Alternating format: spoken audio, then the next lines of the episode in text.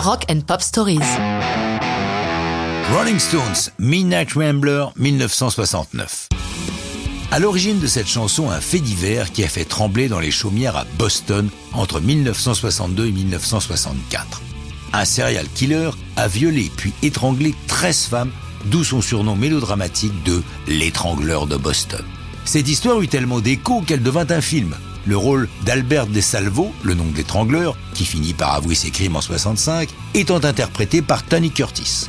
Ce sont donc ces dramatiques événements qui inspirent les Stones pour ce randonneur de minuit. Dans le texte, très inquiétant, une seule phrase fait directement référence à DeSalvo. What you heard about the Boston. Le reste pourrait être attribué à n'importe quel serial killer. Cette chanson a été écrite, bien sûr, par Jagger et Richards, mais dans des conditions tout à fait idylliques.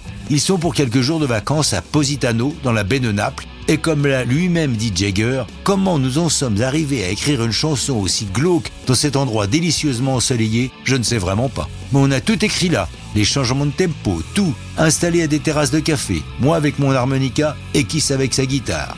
Issue de ces séances de travail ensoleillées, comment Midnight Rambler est-elle devenue une sorte de mini-opéra? Kiss l'explique.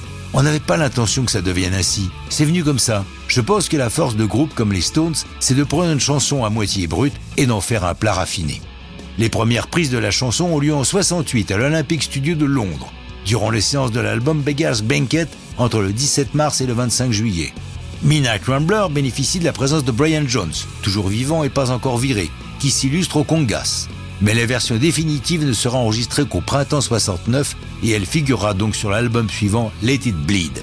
Mina Trembler va devenir une pièce maîtresse des concerts des Stones dès leur tournée américaine de 69, la première sans Brian Jones, mais avec l'excellent remplaçant que fut Mick Taylor qui ajoute une partie de guitare en live, tandis que le jeu de scène de Jagger est sublimé par les jeux de lumière savants mis au point pour l'occasion par Chip Monk, responsable des éclairages sur cette tournée.